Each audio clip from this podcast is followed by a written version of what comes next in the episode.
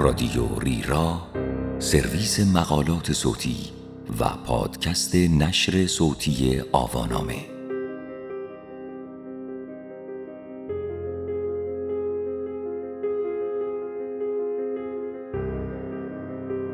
پلیس احساسات.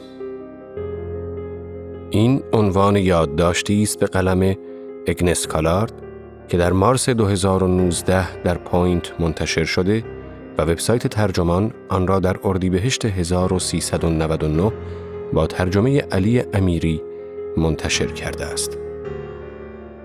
من آرمان سلطانزاده هستم.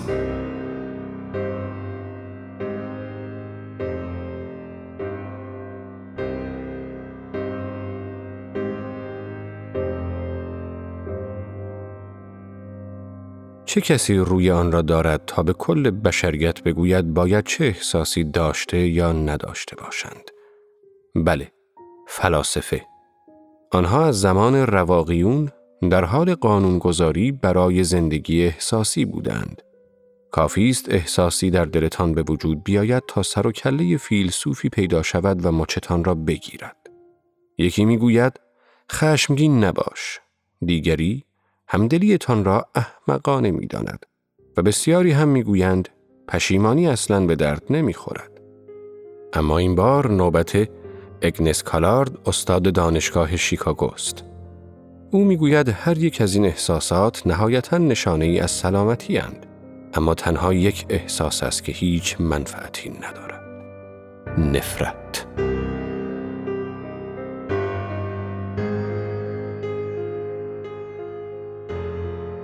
اگر به من بگویید آرام بگیر احتمالا آرام نمی شوم. به همین ترتیب اگر بگویید منطقی باش رهایش کن دیگر داری زیادی شلوغش می کنی شوخی کردم آنقدر راه هم مهم نیست. وقتی کسی احساساتم را دست کم می گیرد واکنش های سیانت از نفسم از راه می رسند. بدن من، ذهن من، شغل من، علایق من، استعدادهای من اینها همگی از آن منند. اما قدرت هیچ کدام از اینها برای ابراز اینکه از آن منند به پای قدرت تعلق یک احساس پرشور نمی رسد. زمانی که امواج خشم یا عشق یا اندوه مرا در بر می‌گیرند این احساسات انگار خود زندگی اند. این احساس همچون صدایم که متأثر از آن است از هسته درونی سرچشمه می‌گیرد. بنابراین اگر تلاش کنید تا آن را کم اهمیت جلوه دهید با بیرون کردنتان از ذهنم جا خالی می دهم. پیرامون حریم امن خود دیوار می کشم تا از شعله شور خود یعنی زندگیم در برابر دخالتهای شما برای خاموش کردن آن محافظت کنم. شما که هستید که بخواهید به من بگویید چه احساسی داشته یا نداشته باشم. حال بیایید مداخله بس جاه طلبانه تر از این را تصور کنید. کسی که دنبال این نیست تا فقط برخی حملات مشخص خشم یا اندوه را فرو بنشاند بلکه می‌خواهد بی قید و شرط نقطه پایانی بر احساس خشم یا اندوه بگذارد.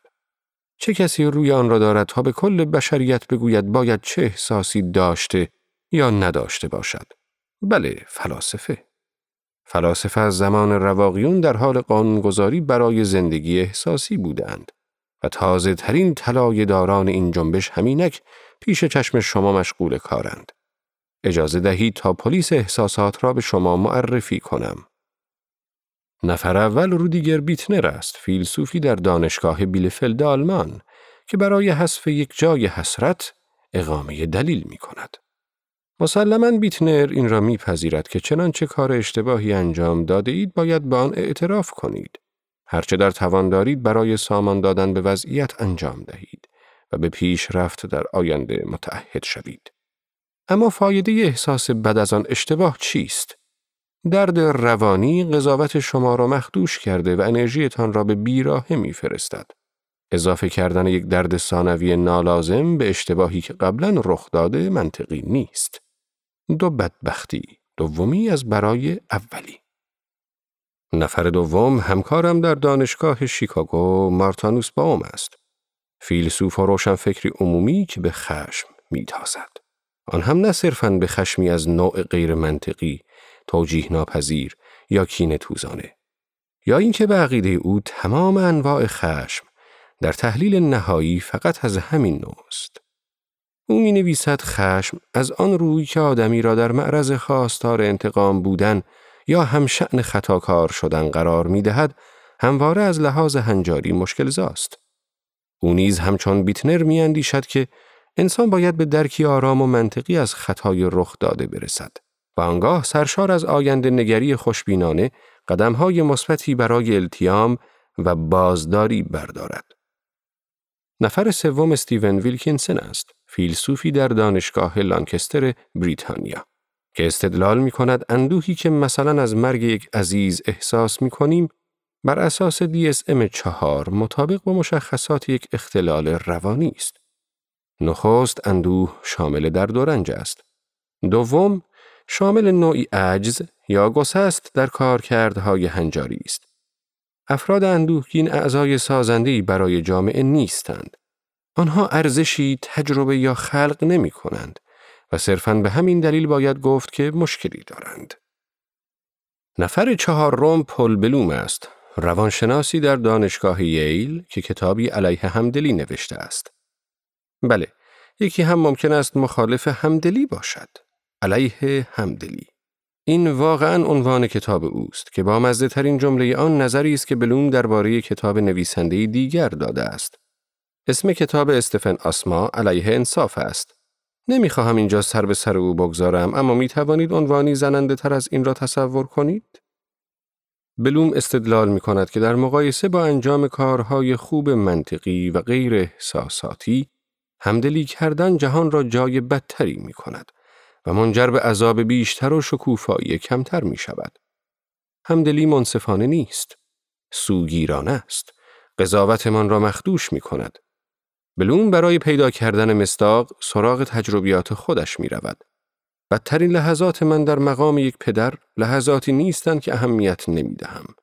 لحظاتی که بیش از حد اهمیت می دهم. زمانی که نمی توانم خود را از درماندگی یا درد فرزندانم منفک کنم. راضی کردن همزمان هر چهار فیلسوف نیازمند این قانون ساده است. قانون ساده هرگاه درگیر اندوه یا خشمگین هستید یا از درد حسرت به خود میپیچید یا پر از همدلی می‌شوید آرام بگیرید از شور خود بکاهید به آنچه احساس می کنید اعتنا نکنید و در عوض منطقی و سازنده باشید. ممکن است به نظرتان احمقانه برسد اما آدم استدلال های فلسفی را تنها بر پایه نتایج آنها رد نمی کند. این چهار متفکر به درستی به تنوع راههایی اشاره می کنند که تیانها احساسات منفی زندگی من را زیر و رو ما را بدبخت و از دنبال کردن آنچه خوب است منحرف می کنند. اگر کسی نسبت به مادر خود دچار خشمی زهرناک باشد این یعنی آن رابطه در وضعیت کاملا سالمی قرار ندارد. تا اینجا درست به نظر می رسد. مسئله اینجاست که عبارتهایی همچون سلامت و بیماری اغلب معنایی دوگانه دارند. تب را در نظر بگیرید. تب داشتن یعنی شما بیمار و ناسالمید و نمی توانید بیشترین کارایی خود را داشته باشید. اما تب همچنین واکنشی سالم به حضور عفونتی باکتریایی در بدن است. اگر تحت چنان شرایطی تب نداشته باشید واقعا بیمار خواهید شد. خونریزی هم همینطور. خونریزی یعنی در وضعیت ناسالم بودن اما اگر زخمی داشته باشید و خونریزی نه نشانه از یک بیماری جدی تر خواهد بود. از لحاظ جسمانی چیزی وجود دارد به نام راه سالم ناسالم بودن. به همین ترتیب از لحاظ احساسی چیزی وجود دارد به اسم راه خوب بد بودن. مسلما این شمه از غیر منطقی بودن را با خود دارد. اما زن من بر این است که تقصیر اصلی بر گرده خود زندگی با آن خصیصه نصف نیمه منطقیش است. مثلا خشم را در نظر بگیرید ما بی نقص نیستیم همدیگر را ناامید می کنیم وقتی این اتفاق می افتد خشم به ما جایگاهی در میانه سرخوشی اتحاد هماهنگ و بی تفاوتی انفصال همیشگی می بخشد. به وسیله خشم است که عشق ورمها و کبودی های سوء تفاهمات معصومانه و زخمها و بریدگی های خیانت ها و سرخوردگی های کمتر معصومانه را تاب می آورد. خشم همچون تب ارزشمند است. بدون تب مسیر عفونت تا مرگ بسیار کوتاهتر خواهد بود. همین استدلال بنیادی درباره حسرت، همدلی و اندوه نیز به کار می آید. آری اینها راههایی برای زخمی بودن روانی است. و خیر این چیز بدی نیست وقتی روی این تنی ممکن نیست آسیب پذیری می تواند شکلی از سلامت باشد. اما من اکنون دو دلم. هرچند نمی توانم با قانون ساده همراهی کنم از لحاظ روحی کاملا در تیم پلیس احساساتم. اصلا ارزش فلسفه عمومی چیست اگر نتوانی به مردم بگویی چگونه فکر، رفتار یا احساس کنند؟ بنابراین من هدف جدیدی را پیشنهاد می کنم. احساسی که تر و خشک را با هم نمی سوزاند. پیشنهاد می کنم که ما فلاسفه جبهه متحد در برابر احساس نفرت اتخاذ کنیم. نفرت هیچ ویژگی رهایی بخشی ندارد. راه بدی برای بد بودن است. باید آن را از روح بشری بریده و خارج کنیم. جراحی فلسفی همچون دیگر انواع فلسفه باید با تعاریف آغاز شود. شروع کنیم. نفرت از یک چیز یعنی اینکه دریافت احساسی ما از آن چیز به منزله چیزی بد باشد و در نتیجه بدون آنکه چیز دیگری از آن را به منزله امری خوب دریافت کنیم. نفرت از لحاظ احساسی به بدی در معنای مطلق آن واکنش نشان می دهد و ما نباید چنین واکنشی داشته باشیم. قوت خوردن در بدی حتی از رهگذر انکار آن بیماری روح است. مرزهای نفرت در قیاس با خشم واضح تر می شوند. خشمی که به عقیده من همواره در نهایت از جایگاه محبت سرچشمه می گیرد. کل ماجرای خشم را در نظر بگیرید به اندازه کافی نزدیک شدن به کسی تا بتواند خشمگینتان کند نشان دادن خشمتان به او مواجهه با خشمی که خشم شما همواره برمی انگیزد و تقلا برای بازگشت به جایگاهی برابر خشمگین شدن و حرکت تدریجی از خلال آن مذاکره دو جانبه ظریف و دشواری را برپا می کند. نفرت خشم بیدرد است. خشم است بدون آسیب پذیری. خشم است بدون محبت. نفرت به ما فرصتی می دهد تا غضب کنیم. آن هم بدون قرار گرفتن در معرض تمام آن گفتگوهای سخت. بدون هیچ کدام از آن هرمانها و دردها. و شاید از همه بدتر. محال شدن از آن به اینکه آدم عوضی تری بوده ایم. نفرت بدی دیگری را با فاصله از انسان نگه می دارد. نکوهش است منهای درگیری یا سرمایه گذاری. این احساس درد سرساز است. و همه ما به نوعی این را می دانیم. ما در نفرت خود پنهانکار و دقیقیم. سعی می کنیم رد پای خود را بپوشانیم. قلدر ساده از خود می‌پرسد از چه کسی می توانم متنفر باشم؟ قلدر کار کشته این سوال را اینطور مطرح می کند.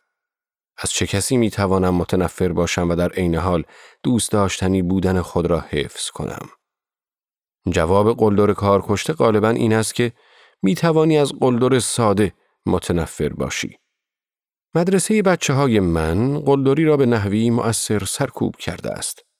وقتی در راهروهای مدرسهشان قدم می‌زنم کاملا واضح است بچه ها به هدفی نیاز دارند که بشود از آن به نحوی دلفریبانه متنفر بود. یا موردی دیگر را در نظر بگیرید. در جوش و خروش آدم حق به جانبی که دائما اخبار بدرفتاری افراد برجسته را دنبال می کند زنگی از آسایش پنهان است. عاقبت کسی چنان گندی زده است که می توانیم قدرت کامل غضب نامحدودمان را بر سرش هوار کنیم. هر شخص کسی را دارد که می تواند با تیب خاطر از او متنفر باشد. اگر از جمهوری خواهان نه، می توان از کسانی نفرت داشت که از جمهوری خواهان متنفرند. میلیاردرها، توریستها و سیاستمداران اهداف محبوبی هستند یا حتی امتر از آنها. جنسیت زده ها، نجات پرست ها. از همه امتر این است که آدم نفرتش را غیر شخصی کند. من از فلانی متنفر نیستم بلکه از کاری که فلانی کرده بیزارم. یا از اینکه فلانی چقدر خودخواه است. یا متنفرم از اینکه فلان دسته از آدمها نسبت به بهمان چیز نادانند.